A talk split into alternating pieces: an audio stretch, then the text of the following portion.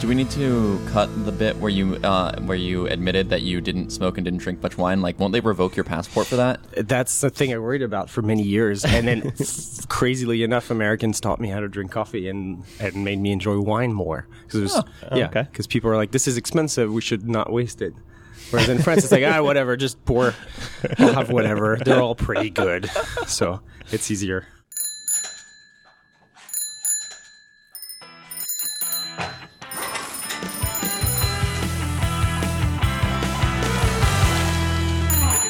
Hi, Olivier. Hi, Derek. Hi, Sean.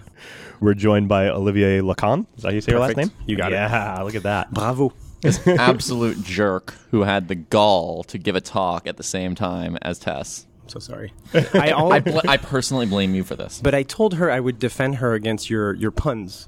And I couldn't, obviously, because I was talking at the same time. So that's my excuse. I was just too busy to defend her from, from your from your Twitter puns. So you're a frequent. You come up on our podcast often because we Oh. talk about changelogs. Okay, good. Often. I thought it was for other nefarious No, reasons. Okay. no. So you are the uh, creator, maintainer, creative genius behind uh, keepachangelog.org. Come. Com. Keepachangelog.com. Yeah, we're, we're serious. It's not a. It's not a. Uh, It's a commercial enterprise. I'm making so much money. Two of those three things that you said were right. Uh, the genius part, not so much, because I just stole. Well, it is kind of genius to steal good ideas, I guess.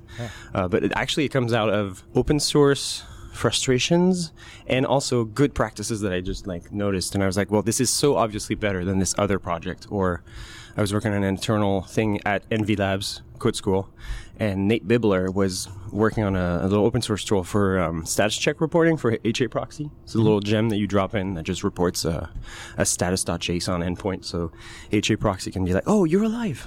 Mm-hmm. Uh, and he, it was internal. It wasn't even out yet. It wasn't like he waited until the release to be like, we're gonna make a change log and we're gonna make a README. Just for first few iterations, he started building his changelog mm-hmm. and putting links to diffs in the changelog and like having little like markdown headers. And it was beautiful. Dates, everything was organized, and it was so obvious to see that it was building up. Like the project was getting more mature mm-hmm. through the changelog. So I got addicted to it. So Nate, Nate's to blame mostly, and a lot of other good change logs that I saw. Yeah. But I think, like with most things, there was a good idea. Yeah. And you ran with it. That's true. so you get the credit. Congratulations. Screamed with it. I, I like it. It's it's just it, it's an easy format to follow. Um, and in particular, like like every single pull request ever on Rails that sits around for more than uh, about five minutes without getting merged will have a merge conflict Yeah. in the change log because it's it's every new change gets added to the top of that file no matter what, and even it, like just the the act of having it broken into different Subsets. subsets Yeah. like helps so much with that and also makes it much easier to read because generally yeah i do care about the new features that were added Mm-hmm. before i care about bug fixes i do have a, a, a thought for you though i think i may have brought this up with you on twitter Mm-hmm. um, but one of the recommended headings is deprecations yes. but I think- deprecations are by definition because you are changing something or removing something Yes. and so it feels very strange to, especially if you're doing a lot of deprecations because you're cha- doing a major change to your API. It, it feels weird to just dump all of that in this one bucket and you kind of lose the bucketing. But then it also feels weird to have it under the header changed when you haven't actually made the change. You have depre- right, Right. You have deprecated it. You've signaled it. your intent. Yes. And then every time a new major version is released, the change log is removed. Yep. Removed all deprecated items. Yep. well, actually, that so that seems tedious, and I think part of the tedium of having the headers or repeating things that you might have said in a previous release or something like that, that idea is is basically exactly the same as empty folders in Rails. Like, there's an empty bucket there. That doesn't really answer your question, but first of all, the empty bucket is a good uh, habit to have because you you start thinking, huh. Do I have anything to deprecate? Do I have anything that actually changed? Do I have anything that I removed? But for the deprecation, the, the, the header almost doesn't matter the fact that there are headers there to remind you to think and Gotcha. check. Oh, okay. And yes, the implementation in real life, it's kind of like Semver. Yeah, well, that's what I was gonna say because it depends on if you're following Semver or not. Because Right. like Rails could benefit from having a separate deprecations header, whereas like since Diesel actually follows Semver, there is there is never going to be an item in changed that isn't Yeah. actually a deprecation. There will Right. Mm-hmm. never be an item in removed that isn't just a deprecation unless it, it says removed all deprecated items. Yeah, the patterns that you saw that I saw in, in a lot of repos where the people would put in brackets, they would say deprecated, in front of a change or deprecation or uh, security. They put a little tag basically in the line and the change log. They would just surround a big screaming security fix Yeah. it. And th- I saw that enough that that works too. You can do that. The, the problem with that is that it's last thought. You group things under these are changes, not what kind of changes doesn't matter. And as you said, a lot of people who glance through the change log look for features mostly. And if they had a bug that they were affected by, they look for the, the bug fixes and like, oh, is that the bug fix? So the buckets almost al- also they help you write your releases. Yeah. So for Rails, like it's tedious to summarize all of the things that changed and were notable changes or addi- additions or fixes that you might have run into, and you're like, oh, this version came out. I bet they fixed my. Oh yes, they fixed that thing because it's right there in the in the fixes or in the the changed section. Mm-hmm. I think the the headers, yeah, they're just like Semver. The guidelines will will break down when confronted re- with reality if you don't follow Semver or if you do, but like in a different way. Right. I think it's cool. It's fine that you know you can adapt it as long as you think not individual sets of changes that are not categorized because often you see the same words in entries. You see an entry in the change log that says changed X, updated you know Z, and then they just it's the same thing. You're saying the same thing over and again. Just group these things. Right. And, it, and if you find a different heading that makes more sense to your project because you have say deprecations are normal changes, you could even state it. Can say like Yeah, we have we have at the at the very top it, a linking to your lovely website saying Thank this you. is the format that we follow, and then I li- and I say this project follows um, Semver as defined in link to Rust RFC that defines exactly what Semver means for Rust libraries and what is because Rust um, like we basically made the observation that there are a lot of things that are technically breaking changes, but Mm-hmm. if we make those require Semver major updates. It basically makes Semver meaningless because everything has to be a, a major update. Yeah. And so there are a bunch of changes that you are allowed to make. So, for example, if, if Rust were to follow Semver as explicitly to the letter uh, as possible, Mm-hmm. Adding a public function is a major breaking is a breaking change because you could import things, right? And so you could do use diesel colon colon star, use all of the public items in diesel, and then they could use other library colon colon star. And if the new function that I added happened to have the same name as a function there, now you've imported two functions with the same name. Your code stops compiling. So Yeah. we've basically anywhere where it's like the thing that could be breaking is a, a naming collision, Mm-hmm. and there's a forwards compa- an easy forwards compatible way to if you could have written your code. it's a gentle breaking change. yeah, minor breaking change is what Yeah. we call it. Anyway, but so yeah, at the top we link this is the this is we, we follow this exact definition of Semver, Mm-hmm. and I, hope more Rust libraries do that. You gave me a, a thought. I don't know if Derek, you wanted to bounce off of that, but No, go ahead. you gave me a thought that I didn't intend for Keep a Changelog to support Semver. It was more like, well, Semver's there. A lot of people use it. Some people hate it. Many the people who hate it hate it a lot. Yeah. And uh, Shout out to David. yeah, if you do hate it, you'll hate it less if there's a changelog that's really well maintained. Yeah. Because if someone's following Semver in a weird way or in a way that's super orth- orthodox, um, yeah, or how do you say that? Uh, Orthogonal? Orth- no, not orthodox, like or orthodoxy, like following the Ah. rules dogmatically without like, no, it's just we're gonna do exactly what what Olivier said that one time, even though he changed his mind like 15 times since then. Uh, even though it's not really my opinion, it's more like other people kind of agreed. Oh, this sort of makes sense, but you found that one use case. I feel like if it's explained in a change log by example, like you see five releases and every release has a deprecation section and you see why because you see the items that are deprecated you're like oh that makes sense i know what i what to expect from this library and not just like semver which Right. is did you interpret it the way that i think you did Yeah, I've Right. never I've never really paid much attention to what the like. I know like fixes should be one and changes should be another one and deprecations maybe should be, but like if I decide I want a new header in my changelog, Yeah. I'm just going to put a new header in my I mean, I've, changelog. I've, I've. I've, I've got a new header in, in the most recent release of Diesel. I've got a jokes header. okay, there you go. Because Diesel is now powered by the blockchain because it's 2018 and that's how this works apparently. i'm so sorry tess i am so sorry No, so somebody actually, I don't even remember w- where this came about, but there was some news and it made me think, you know, I wonder if I put blockchain in in the keywords uh, of your stock's Diesel's cargo go up? toml, if, if, if like it'll start, so if, if suddenly. Trending. Yeah, suddenly we'll start getting all sort of more downloads. Somebody's like, do it. And so then I went and committed it to the to the Cargo.toml, and every every commit gets a change log entry, so. people actually Not open pull commit, requests like every every month or every week I, I get a new pull request of someone being like can i can i change the name of the header or and i'm not trying to make fun of them like they they're so used to completely inflexible rules that they don't think, no, this is just a tool to get you to think in a sustainable way. Like you're building software, it might not be for 15 years, it might be for a few months, but even then, I just build it and think. Someone was in a talk yesterday was like, "Oh yes, it was Mark saying like I knew that I wasn't supposed to be a hero and play hero and just try to do too many things at once. I knew I had seen it in many companies I worked at, but I still when I made my own company, I still did it because just you know it's different. So you're like trying to follow those rules. Sometimes you just like you you're trying to to match somebody else's expectations. If it doesn't match as yours, your project, or if it doesn't make any sense, you can remove some things that are never filled, like some right. headers that never have any entries. I mean, I think that I think maybe part of the reason for that is that a lot of the website reads like a specification. Does it? Parts of it do, and I think okay. people are expecting it to be a specification. Uh, damn it, I failed. I, I, tried. So the, the redesign was kind of like this, like it's brochure. It's kind of like. Uh, almost like it looks like a marketing website for a startup almost. Yeah. It's got little nice little separated sections. The I guess the only really prescriptive thing is is the headings. It's more like, well, here's a set of headings yeah. as a t- as an example. I think we're trying in the in the minor version up- upgrade uh, to try to change log a thing that's for change logs it's it's impossible. Like I don't know when I add a translation, is it a should I make a minor upgrade because we added a tra- like Korean yeah, translation? Uh, like it, it should like, be a mi- it should be a minor version. That's a new feature. Oh, God, it's so much work, you know. Patch patch versions are only for bug fixes. Yeah, you're right. It's a new feature. Okay, well I should do that. But then the way that I interpreted Semver for that, even though I'm not, I, I don't know if we say we follow Semver, but was to say.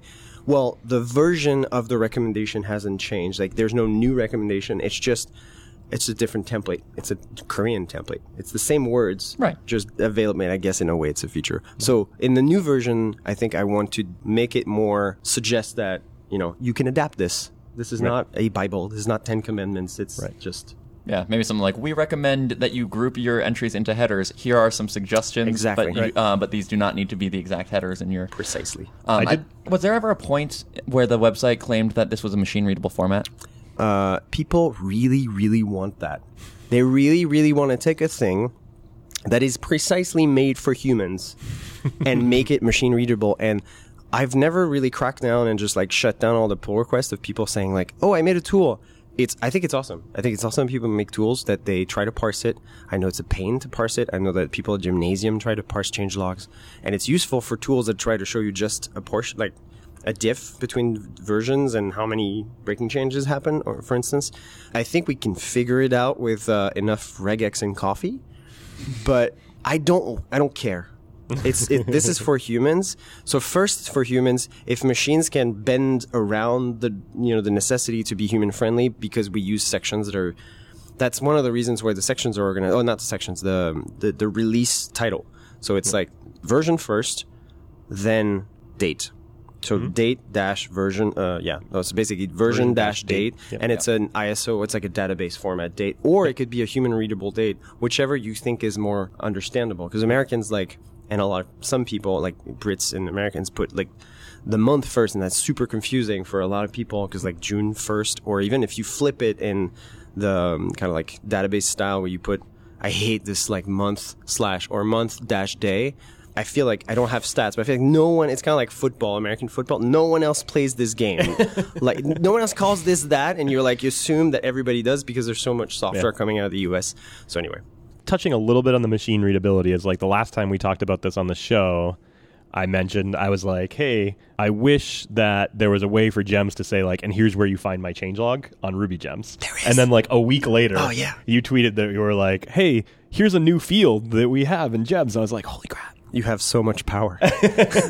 and but then I, I, responded by saying like the next step is for yeah. Bundler to say like here's all your gems that like it already tells you when it updates a gem, right? I just want it to like put those at the bottom and say like this is what changed and then like here's a link to the change logs for all the things if you want to see. And I don't ca- I don't need it to be machine readable. I'm happy to click them yep. and read them with my eyes and interpret what they mean. So you you're either a divinity of some kind, or you just know what I'm thinking, like something. So I had a moment like that last month or two months ago where I tried to upgrade something on Bundler. It failed. Didn't tell me why. It just didn't update. And I was like, okay, well, the usual dance, you go to your gem file lock and you look through and you're like, what requires this thing that I try to upgrade and what is the lock what is the version specification that's the, the lowest common one, the, the one that's preventing my bundle update. And I was like, why am I doing this? Mm-hmm. Why am I grepping a file?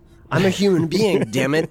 So I, I just w- went through, I think I looked through Ruby Gems and I looked through GitHub to see, like, there's got to be a feature in Bundler I just don't know because there's just so many cool features in Bundler I don't know. No, there's not a feature in Bundler. It's Bundler out- outdated. That's mm-hmm. really cool. But there's nothing that can, so I think I yelled about it on Twitter, which is the way I get stuff done. And then Joe Mastey said, hey, I have this thing con- called Bundler Stats Oh. that shows you, um, I think, how many things depend on a specific gem, or really interesting little stats about your gem file that works. Just like gem install that thing, gem install bundler stats, bundler dash stats, and you can do bundle stats. And it gives you those statistics, but it didn't have that one specific thing. But he already was using the Ruby Gems or the Bundler API internally in a way that was close to what I wanted. So all I had to do was just kind of like steal his code, rewrite it, make a pull request, and now you can install bundler stats, tell it what gem is blocking, like for which you, you want to upgrade and see what the lowest diff. So it's close to what you want because what you want is basically a feature kind of like that that can tell you what has changed in this gem since I last used it, or just to any any version in mm-hmm. in rubygems.org, or just in, in the tool itself. I would want Bundler to just say like, "Hey, you were running Rails 5.1. Now you're running Rails 5. Point, Rails is probably a bad example because it's like 500 gems. Mm-hmm. Right. Uh, you were running Devise, Yes. whatever, and now you're running Devise whatever plus one. Mm-hmm. Click here for your changelog if you'd like it. And 'Cause have in that the for gem- every single gem that had its version changed with the Yeah. non-blank changelog field. Yes, and at the bottom of the output, so Right. that's what I see. So it's what We could do this. I mean, we yeah, could, you could do it. I, I agree. So I no, I so I You did. could complain about it on Twitter, for- Yeah. thank and then for somebody else could implementing do this it. feature for us. And what's good is that it, now it's me saying it on, on, on your show, and now other people are going to be like, "Oh wow, I, I It is a good I, feature of the podcast. I've had that happen a few times. Where I'm like, amazing. somebody should do X. Yeah, you're and then drunk with power. It and you're like, happens. I sometimes. want in Rails six. I and, mean, and if, if this makes it a, oh, I mean, literally, I, we were just talking with Eileen. I'm like, I'm mad at you because you gave a keynote, and now I have some things I want to do. yes, that's it. She has that power, like inspiration power. But we'll, I guess we'll put a link to, in the show notes if, if this happens to get implemented before this goes out to the pull request. no, I can't. I'm shutting down a website. I don't have time for this. I can't do this. So you said, wait, wait, wait. You said you're shutting down a website. Uh huh. Should we transition? Or Oh you- no! Before we get get onto that, there's one more thing I think that I want to touch on. You can put change logs in your gem specs in your gems. People who have gems, Yeah. you can link to the GitHub place where your changelog.md file is. If you're Caleb Thompson, you could uh, link to your news.md file. If you're anybody, at, anybody at ThoughtBot, exactly, yeah. If you Sorry. work for ThoughtBot, very uh, pedantic about these things. the news kids on the block. You you could do that, but what's cool is that so first of all, gem specs and Ruby gems is super nice now because every time you push a different gem spec, it's a different thing. So this is super confusing. You can have a different change log for every every time you push. So you, you can change something in your gem spec and it will just for that version can link to a different file, which means that if you crop your changelog or your readme. You change your readme in different like major versions. For instance, you can have one version using one readme and or changelog and one version using another. Hmm. But we're not using. We're just putting a link on rubygems.org. So there's a link to changelog. If you do add that little key in your gem spec, I think it's like metadata changelog URI hmm. or something like that. But we could exploit it, right? We could just now that it's available for the the gems that have it, either Ruby gems or it's more of a Ruby gems feature. almost, I feel like Probably, yeah. yeah. we could totally do that. It'd be really really cool. I think it would make Ruby gems way more useful of a website because usually you just go to Ruby gems, find the source, and look for stuff there because you don't people don't maintain that over there. So Yeah. anyway, I need to add this to Cargo and Crates.io. that's basically what I do. Is like I say things and then he adds it to Rust magic, and then all the advantages we had disappear. And he's like, no, Rust is just don't use that. Just use Rust. So you're sunsetting a No. website. I'm shooting him. What you made it? a, that was that might have been the most like I was just like, yeah, why? 'Cause- so in your talk, you you talked about how you don't like the term sunset because when a sun sets, it also then It rises. comes back the next day. like that's unless something really, really bad happened, which it's not just your company shutting down or something like that. So it's not a company shutting down. We we were acquired by Pluralsight, and for years and years, like three years, that's not that many years. We just did the same thing that we had been doing, and now we're like combining everything basically. We're going to have interactive courses the same kind of like code school interactive you watch a video you practice you watch a video you practice in the browser and uh, interactive projects and all the stuff that people loved from code school we're not going to transfer all of the things that were there. So there's some free, the, the, one concern we have right now is like figuring out all the free stuff that we had. So like try Ruby, kind of, kind of a hairball, try Git, kind of complicated too. Like those are like kind of useful resources for a lot of the boot camps and schools even. Mm-hmm. So like I know that there's an alternative, an open source alternative to Try Ruby that was made by a developer and it might be available on the, the Ruby website soon because there's a pull request to add it. Mm-hmm. And it's basically just like someone made a better Try Ruby that's open source. So that's cool. For Rails for Zombies, the problem is all of that content, many of these courses were really old and mm-hmm. so like we couldn't really just like transfer them and like build them in the new interface or in the, in the new infrastructure at Pluralsight. So we we thought, okay, w- what are the ones that make sense? And we just picked the like the most popular ones. I don't know the full finished list of courses that are going to be there, but there's probably going to be not that much Ruby stuff because sadly most of that stuff was fairly old. So if you like to learn Ruby stuff, probably or Rust stuff, I don't know uh, maybe you could become a Pluralsight author and actually make a course like that or make a, a newer version for Rails 6 or something like that. That'd be really cool. We always had that problem. So at Thoughtbot, we operate Upcase, which yeah. is like a subscription learning platform where we do courses. And we always had that problem with like, we put a lot of effort into like video content uh-huh. and that goes along with these lessons. Yep. And you can't just easily splice in an updated here's an updated rails version when the person's on screen talking about things well we had blue um, screen so like we used blue screen at, at code school sometimes we cheated we just took the key the keyed person and then replaced the slides behind them when they were showing like super deprecated rails stuff for instance like i think we had greg on rails for zombies like we redid it three times one time was like sleeper just because like some methods we were using were completely wrong and breaking everything but it was super hard yeah yeah. So it's hard to it's hard to keep that updated. I'm glad to see that my backbone workshop has finally been removed from Upcase, or at least it, do, it doesn't show up on the page you can see when you're not logged in. Yeah, it's just, it's been a hard thing to like because in the right hands, that content, even if it was written for Rails 3.2, is still good. Yeah, uh, you're right. But when you're in a position where you're like, I want to know how to write a Rails app, it doesn't help.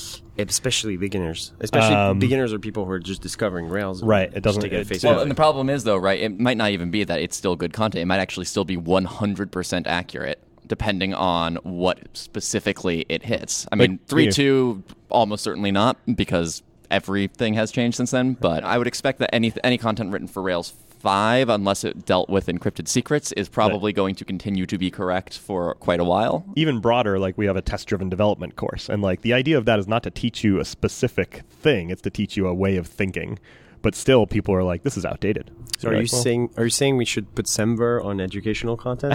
No. Also i'm just saying that once you start recording things in video it becomes a lot harder to like a blog post you just go back and you yes. update it and you edit it but a video is a lot more expensive to keep up to date. We also have infrastructure that we have this uh, this really awesome infrastructure that does eval as a service uh, yeah, remote execution as a service. Uh, so we take because we do interactive stuff. It's like in the browser. Yeah, it almost boggles my mind like how there's like we break down the abstract abstract syntax of some some code to just to find out if you're using not just the the specific syntax but something else. But those those change all the time too, and it's really hard when you're evaluating code like that to evaluate the new version when you've never seen it. So the content will be correct, right? We'll teach you the right API, but maybe you'll try to use a new keyword argument or something mm-hmm. like that, and we just can't handle it. So you'll have the right content, and then you try to go practice it in the browser, and it's like not working. Like we get support emails from people going like, "This is stupid. I tried this new feature, and, and you know."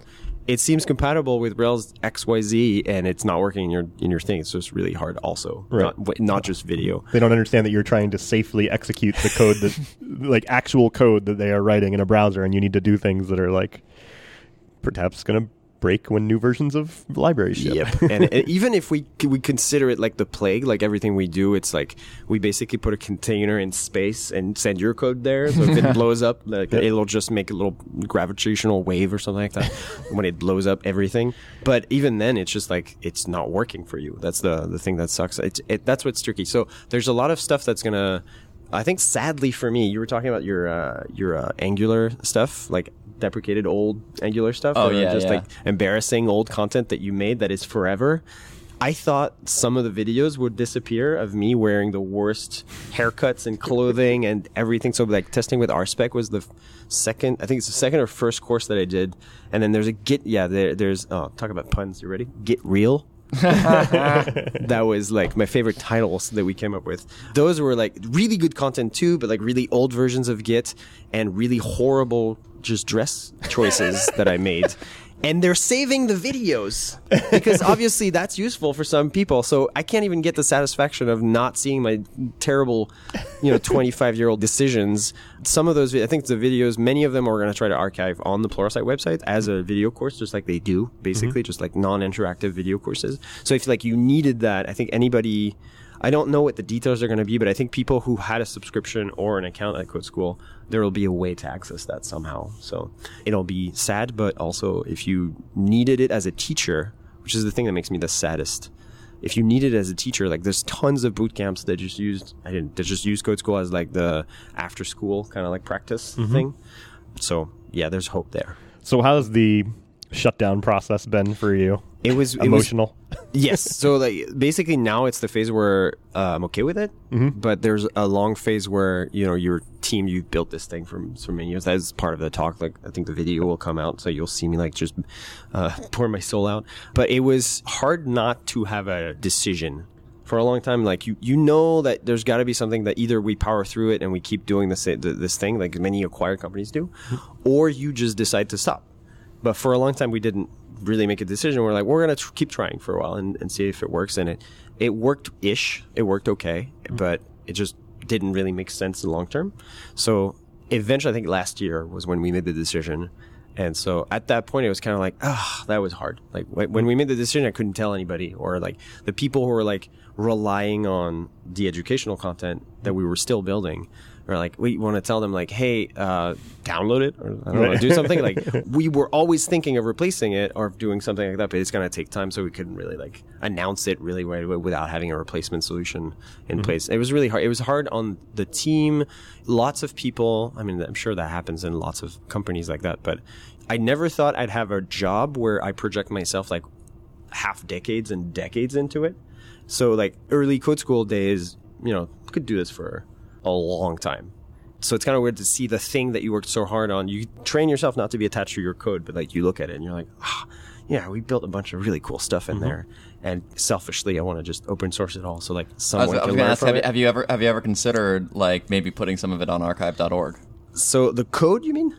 with the just the website stuff. I mean, like if, if it's Videos? not easy to just put the the resources that you want and preserve directly, that wouldn't be moving over. Sadly, they'll be less useful because of the interactive nature of it, because it's like right it's executing but, stuff. But you've still got something there. But then also, yeah, yeah I mean, have, is that a, a, thing anybody's ever considered? This code that's just going to go away anyway, yeah. putting it up on on archive.org because you can just upload the source code. Oh, really? Yeah, I, I mean, you can that. put more or less whatever you want up there. Huh.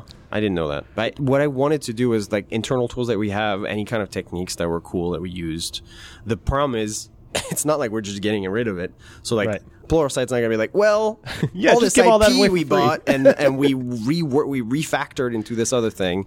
They might. I don't know. They might. It's it's always funny with lawyers because like when it has no value to them, maybe they'll be like, I don't know if lawyers. No, the, law- the lawyers will be no. This is our IP. We're, yeah, we we, we might probably. want to use this incredibly outdated content later. Which which is why I think we we have a bunch of tools that are open source, like like examples that actually were used for keep a change logs early. experimentation like orientation is an internal documentation tool it's kind of like a connected wiki the idea is you connect to people who need the knowledge to the knowledge so that when it changes you know that it changed mm-hmm. uh, so it's kind of like the same kind of idea as keep a change log there's a bunch of actually team cohesion tools. That's just the worst word I could have used for that. Uh, there's a thing called compliments that Katie Delphin built as a yeah, as a it's just that. a little thing that you could. It has a Slack integration. You can send a little public compliment to someone on your team or on your open source project and they receive it it's stored so like, i've talked to i think avdi about it too like we all even the the people that you think are the most uh, accomplished people, we all have like a super soft spot for like people saying really nice things about us when we're feeling shitty. Uh, so that basically makes it public, which is weird and can have some weird side effects. But like these little things were things that we did at Code School, like to like make make each other feel better, or like take a minute to like tell each other, "Hey, you're awesome for these reasons," and just, yeah. that's an example. It's more like the culture. We've started doing that at Thoughtbot with um, we use 15Five for getting like weekly feedback. And one of Uh-huh. the things 15Five does is at the end of your weekly feedback, the idea of 15Five being like you spend five minutes filling out this form and your manager spends 15 minutes reviewing them or something and giving you feedback or whatever. But at the bottom of every one of those is like, hey, you can give a high five to Yes. teammates. Yes. And so like those get recorded and then there's like a stream of them, but we've been trying to figure out like what to do to like one bit of feedback that we receive is like, hey, we need to celebrate wins more Yeah. Than Yeah. we do. course. And so like your idea of like, hey, what if we just had a screen in the kitchen that Yes, just what we had. displayed Yeah. these? It just it just flashed through. That, that wasn't my idea. It was Katie Delphin's idea, and she just Right. like love her Sorry, for that. And- Katie's idea. Yeah. we have a we have a thing internally at Shopify on a page we have called Vault, which is like just all of our internal stuff. A section of it's called Unicorns, and so just anytime anybody does something that you think is worth praise, we have a bunch of categories of like what specifically did they do that was that was above and beyond. But you can put as many people on you uh, on it as you want. It pipes into a couple of channels, and then people come in and upvote them. Um, And then there uh, are achievements. For Oh. um, like being unlocked. on a unicorn with three other people, or like being Oh, on a unicorn cute. that got Being on a unicorn, Yeah. uh, Group X praise. number of times. It's sort. It's actually it's the sort of thing like I could totally see this getting used uh, if if we were to like extract that part of it and, and just make it like a, a, a free service somewhere. Yeah, Yeah. definitely. Because it's a it's a it's a neat idea. So it's Yeah. not the IP. It's, it's- see, it's not the code. It's, it's that's the the whole point of the talk was like it's the people. Yep. And so the people had these ideas. The ideas are good. They're free. You can use them. You're probably gonna build them your way, like Shopify did. And in some ways, like one of the things I want to do is talk about some of the techniques that we use to do the you know the course management stuff or the achievements or, or, or authorization stuff. And a lot of me is terrified that I'm just going to talk about it and people are going to be, this is stupid. CanCan is way better than this or CanCanCan is way better than this. Why, why didn't you just use that or rather than this thing that you did? And I, that's vulnerability, I guess. I should probably just lean into it. But we have, so the, uh, speaking of Katie Delphin, she made a thing for uh, we had a lot of badges and stuff like you know uh, celebrating your wins uh, when you were learning. And eventually we decided hey we need participatory stuff. Like you've practiced a lot every day where you did a streak con like duolingo did. We had a star wars day thing where you just showed up on code school on star wars day. Well yeah look at you busy working while everybody's at the theater like something like that. And she made this thing called badger. First of i don't can't remember who made the name if it was a collaboration effort. I think it was a team effort, but it's an amazingly well defined API where you basically set criteria. It's all Ruby, all beautiful, and you have basically have criteria based on usage presence. Uh, it hooks into Devise to see when you signed in and stuff like that. And you you make a file that basically is a criteria. And when they match that criteria, we queue a job. We send them a thing. We're like, oh, good job, and they get a badge, and it's amazing. And I would I think that might be a thing I could sneak out of there. Maybe I need badges at work. We have to bleep you every time you say Devise, By the way, Oh, really? yeah, he maintains clearance. So No, that's fine. Just use Devise. I'm actually looking for alternatives because, like, uh, uh, do you have a GDPR compliance? Um, we Section. don't. I Log mean, IPs? we don't log IP addresses. We don't have that you feature. You And- are you could set. That's literally the the only cell you can do is like either force the Devise to update itself to like for trackable to be like GDPR compliant, like a little switch, or you say, "Much use, use clearance." Yeah, GDPR we, compliant. We just oh, I know, I know, I know. we do have passwords though. Is that a problem? No, no, no, that's fine. you could just. Uh, I have another project that I don't maintain anymore uh, called Shields.io that makes little uh, metadata badges. It's an open API, so you can literally go to img.shields.io slash GDPR dash compliant. Dot PNG. I think there's a color also you can add there, Okay. and there you go. Get a little GDPR compliant badge. I'm gonna start putting that on all my projects. sounds amazing. Yeah, and it could be true or false. It Yeah, it doesn't, whatever. I have some strong opinions about Shields.io as a person responsible for operations of one of the of one of the repositories that it hits a lot. Oh, what is that? Uh, Crates.io. Oh man. Well, I don't maintain it anymore. So Oh no, I know, I know. I just I, I remember I was looking through because I got paged actually because they were hitting us so much that it actually started causing um uh, error rate spike to page Oh. me at like two in the morning. Why would it be hitting you? it's a direct interface between a lot of the package manager systems. So it basically you can put a badge, it'll do the job. It'll go check if the Okay. version has been updated to show the version, for instance. and they have no caching. Uh, they do. They do have caching It as far as doesn't I know. seem to work. Well, they might have had a problem that day or something Or- like that. I mean, it's not I mean, gonna in cache a general, bad looking response. at having been watching the traffic, and I've been keeping a very specifically close eye on the rate of traffic that we get from them because it seems much higher than it ought to be, and it does not seem to like. Hey, hey, does Sean. not seem to work. Hey, Sean. It's open source. You should open a pull request. I Ba- know. It's badges slash shields on GitHub. oh, I know. no, so, so the fa- so they were hitting this this page that 404 and it and it they hit it so many times it, Oh, yeah. it caused our 4xx uh, response percentage to spike to the point where I got woken up at three in the morning, uh, and I went and looked and it was just it was this API endpoint. It was returning a 404 and they hit it 13,000 times in That uh, in like sounds like a five mistake. minutes. Yeah, that sounds like a mistake. Well, that's it's open source. No, but that's the patches thing is. I went and opened an issue. I'm just like, hey, uh, I saw this thing, Oh. and they have and, and they have absolutely no idea why or where it would have Oh. come from. What's Node? So I'm not responsible. yeah. Uh, at least I'm pretty sure it was them. I wasn't logging accept headers at that time, or Oh. um, I'm not Oh, uh, user agent the headers at plot that time. thickens. But it was it was a uh, IP address that is almost always associated with them. It was the Russians. There's a Russian in the room. This is why this is funny. I'm not just mean to Russians. He's nice Uh, and smiley. what else should we be asking you about? What are you excited about? I mean, what am I excited about? I'm excited about, uh, yeah, focusing on new stuff a little bit because like holding on to old stuff for a while, like uh, what is it, loss aversion. I've been doing a lot of loss aversion, but for instance, like letting go of a project that you think is a super awesome idea, like Shields, and just letting other people run with it, is super liberating. The problem is that people like Sean just give you shit for it. For like, every time something goes bad, you're like you're sort of still responsible because I'm like, well, my idea was cool. I don't, doesn't I don't blame you for the record. I, the, the only reason I brought it up was just I remembered when I went to go open the issue, I saw your face at the bottom of the README, and I just grinned a little bit. And I knew that you, I knew that you weren't personally responsible for it anymore. But I just that it made it made It's actually why on the he, inside. he was like, we have to have Olivier on the show. I'm gonna corner him, show him. No, I, I'm excited. What am I excited about? I think I'm post talk, like so I'm, I'm, I'm just a flight. Oh, I'm excited not to have a talk to give, and having. Oh yeah, no, I have another conference. So I'm. oh yes, here's what I'm excited about. Uh, errors. Uh, so the talk I gave at RubyConf 2017 was human errors, and I don't know if it's plural. Like I made the talk, I can't remember if it's errors or error. Anyway, it was about making errors more human in Ruby. I think that it'd be awesome to do that more. Keyword errors or argument errors in Ruby are still not super cool. Lots of errors in Ruby are like low hanging fruits that we can fix, and in Rails also.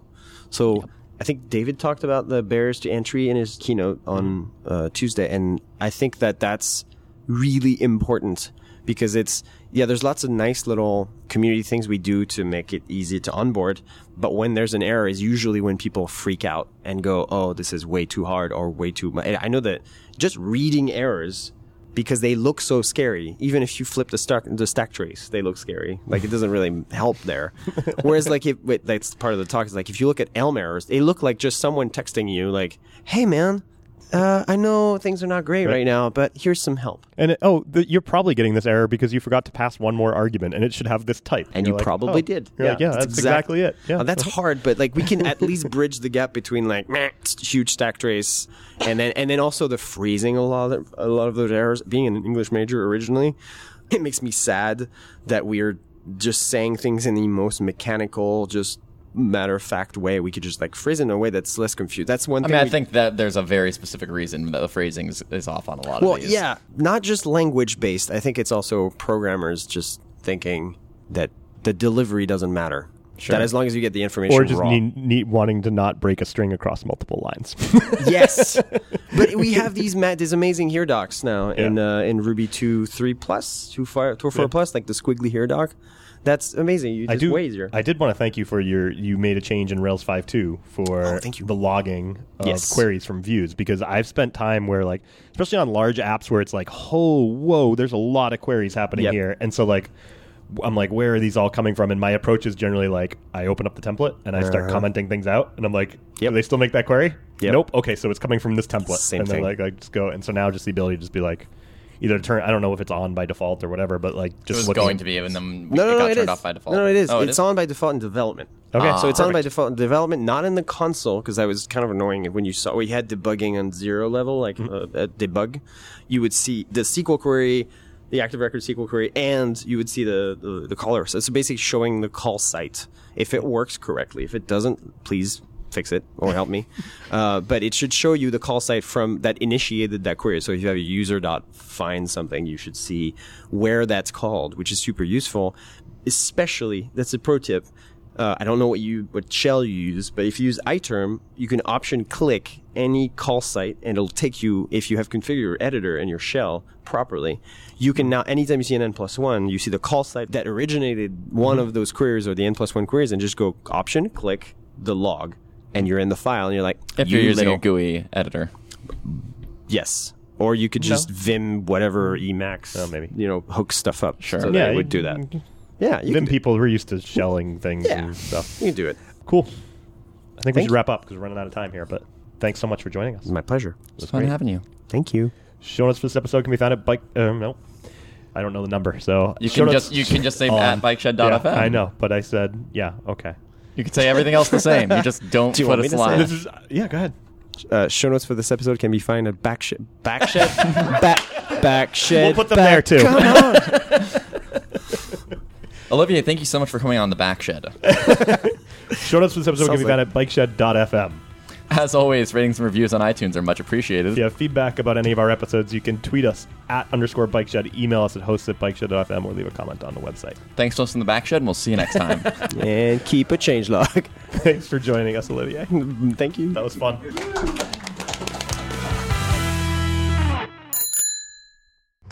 This podcast was brought to you by Thoughtbot.